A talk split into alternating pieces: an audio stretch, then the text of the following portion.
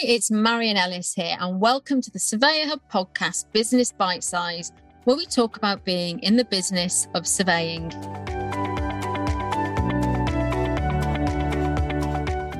I can guarantee at least once a week I am contacted by a surveyor who has received a complaint or claim and doesn't know what to do or is now struggling to obtain PI insurance.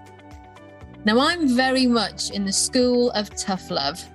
The way I coach is to give you accountability and some home truths, and that, you know, yes, while the market for insurance isn't great, the RICS is working as I record this podcast on a review of PI requirements members, that premiums are high, customers are a pain in the neck and didn't read their report. I mean, how dare they threaten to sue you? The plain truth is that at some level, you do not have a well run business and you've left yourself exposed. Your job, being the owner of a surveying business, is to run a business as well as deliver the services you offer to your clients. Now, you can start off wearing more than one hat. And so, just like work life balance, it very easily becomes hard because you're working hard to keep both plates spinning. And that's why I talk about work life integration being okay to be yourself at home and at work. And the same is true as being an owner of a surveying business because you get to decide the hours you work, the jobs you take on, the risk you take, the quality of the work you provide your clients, and how well your business is looked after.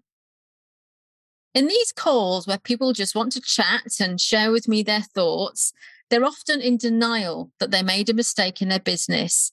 And that is a difficult pill to swallow. Call it pride, anger, disappointment, unless you accept that, you really won't move forward. And that's where you will repeat mistakes.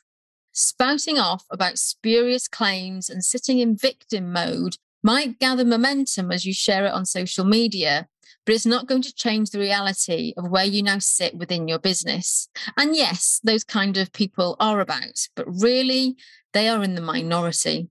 Not understanding that your business is a vehicle for making things happen is usually the first hurdle. Just like a car, if you don't oil it, put fuel in it, get it serviced and maintained, it will grind to a halt at some point. The same for directions. Where is your business heading? What's the direction? Are you stuck listening to the sat nav sending you to valuation central where the fees are low and the risk is high? So if you find yourself heading in this situation, what do you do? Well, first off, is to make sure if you're an RICS member that your firm is regulated so you can qualify for the assigned risk pool cover. It's a limited cover, but it does mean that you can get PI and that you can continue trading your business in some way. Make sure you're a limited company, which will help you reduce your own personal liability should it ever get to that stage. And you can make sure you start allocating time in your week and month to work on your business. As a rule of thumb, that should be one day working on your business, one day working in your business, and three days fee earning. Now, uh, you might say to me, Well, I can't afford that. Then, in honesty, your fees are too low. And I'll certainly cover that in a separate podcast. Working on your business should include things like sales and marketing, building relationships, that's not just social media, which you can actually get someone else to do if you really don't want to do that. But working out the kind of clients you want to work with, the type of work you want to do, and creating channels for you and your clients to find each other. Working in your business is all about processes, procedures, ensuring everything is documented. Think of it as making sure that should you get a regulatory inspection or you sell the business, because everything that you create in your business is an asset that someone can walk in and understand exactly who does what, where, and when, how it all works, and that the business can continue to operate under someone else's guardianship. There are three areas you should be focusing on assessing the risk in your business, making sure you have the right customers and clients, and understanding you and your team's skill set and motivation. Assessing the risk in your business should not be approached with a fear of being sued. That's a common scenario that I come across. Risk should be seen as a support mechanism.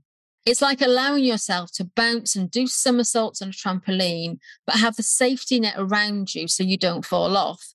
And it's how you approach risk, not the fact that you have insurance, that is the safety net. Do your due diligence. Ask questions. Do you know the loan to value if you are doing specialist valuation work? Do you have full details of alterations and refurbishments on building condition work? Ask yourself, why you get in this work? Is it because you are the best at it? Or are you at the bottom of the food chain left with the scraps because of, say, lender panel arrangements? Sometimes a lack of experience can lead us to take on high risk work and not looking after our business vehicle. But sometimes it's also that we're so stuck in accepting poor work that we don't believe we can get better, do better, and be more. And that is all about mindset. I can guarantee you that if you put your mind to it and get the right support, you can get off the treadmill and work at a much more enjoyable pace that is also less fraught. I've seen it time and again on the coaching programs I run. You have to believe it is possible and find a way, or you'll just be stuck on the treadmill going at someone else's pace until the wheels fall off. Because if you don't believe there is a way forward, you won't find that way. And you won't be looking out for examples of the way that other people work and the way that their businesses are run. Understanding your customers is key in assessing risk because when it goes wrong, it's like putting diesel in a petrol car. You might get to drive around the corner if you're lucky, but not always much further. The service you provide as surveyors is often seen as transactional when in fact it's a relationship. And like any relationship, it has to be a good fit. And you can only know that, really understand that if you're having a conversation with your clients to make sure you're speaking the same language, that you have the same expectations on how you'll perform, and you keep the line open so that no matter how silly a question your client may have, they can contact you, speak to you or your team, and feel reassured. Because relationships are built on trust. And if your client has a niggle and doesn't trust you, and you don't offer them that reassurance, then the relationship is doomed. And the same goes for you too. If you're accepting work that is low paid and where you're not truly valued for what you do, if you were honest with yourself, I'm pretty certain that you wouldn't be giving 110% to that job. I'm not saying that you might cut corners, although that does happen, but you may just do enough to get the job through. And just enough doesn't help you reduce risk. Finally, you should take a good look at the skill set of your team, and that includes you. Many of us know how to drive. Not many of us can remember all of the highway code, and even fewer will have done any kind of refresher driver training. The same goes for the work we do. Do you have a personal development plan for you and your team in your business? Do you have your work externally audited or peer reviewed? And if you did, do you act on it in good time or is it still on your to do list? If you're marking your own homework, you don't have a good perspective no matter how hard you try. Do you just sign up to CPD just to tick regulatory boxes or because you're interested in that really juicy topic being discussed? Have you ever challenged yourself to sign up to something that you think you already know? Because the worst thing you can say to yourself is, I already know that, because often you don't, and sometimes things can change. A personal development plan can help you keep on top as well as explore something new, but it needs to be relevant to your business to help you reduce risk and validate your experience. Oh, and it can be used as part of a claim, this personal development plan to show your skill and experience as a surveyor. So do keep it up to date. Every business needs to evolve. And if in doing an assessment on the risk involved in your work and business, you start to think maybe it's time to give up and do something different, it probably is. But that doesn't mean throwing the baby out with the bathwater folding a company and starting again doing the same thing is not the answer. And insurers are wise to that. Start thinking about what you can do.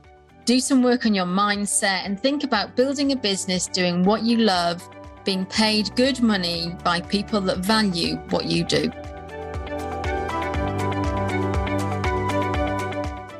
Listening. If you haven't already, you can sign up to hear the latest Surveyor Hub news by joining the mailing list at lovesurveying.com. And don't forget to leave me some feedback and let me know your key takeaways from today's podcast.